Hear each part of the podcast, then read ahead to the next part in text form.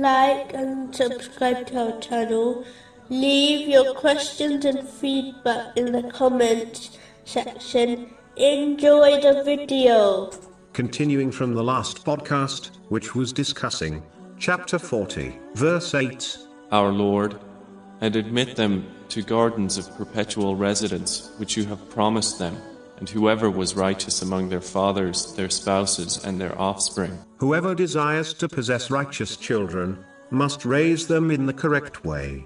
A separate podcast series titled Raising Pious Children has already been produced, and the following is a summary of it. There is no doubt, children can be the comfort of one's eyes and a source of happiness, but this only occurs when one's children are raised correctly by their parents. When the parents raise their children in the correct way, their goodness will extend to the parents, society, and all of humanity. However, if this important duty is not fulfilled correctly, then one's children will adopt bad character, and therefore become a curse for their parents and the rest of society. This important duty has been addressed throughout the Holy Quran and the narrations of the Holy Prophet Muhammad, peace and blessings be upon him. For example, chapter 66, verse 6. Protect yourselves and your families from a fire whose fuel is people and stones.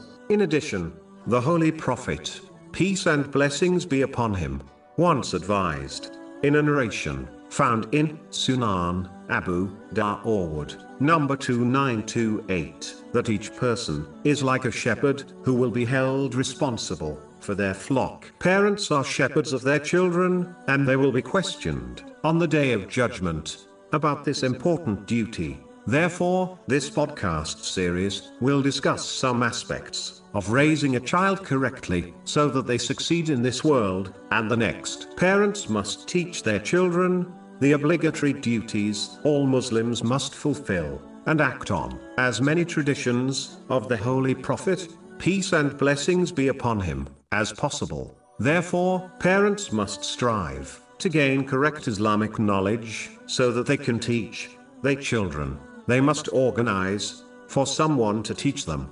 If they themselves are still learning the duties of Islam, parents cannot live in ignorance and simply command their children to gain knowledge. It is no secret that a child imitates their parent. If a parent prefers ignorance over gaining knowledge, there is a good chance so will their child gaining knowledge in order to act on it themselves. And to teach their children is an important aspect of raising children in the correct way. This is one of the reasons why obtaining useful knowledge is obligatory on all Muslims. According to a narration found in Sunan, Ibn Majah, number 224. Simply put, how can a parent guide their child if they are ignorant? This is like the blind. Guiding the blind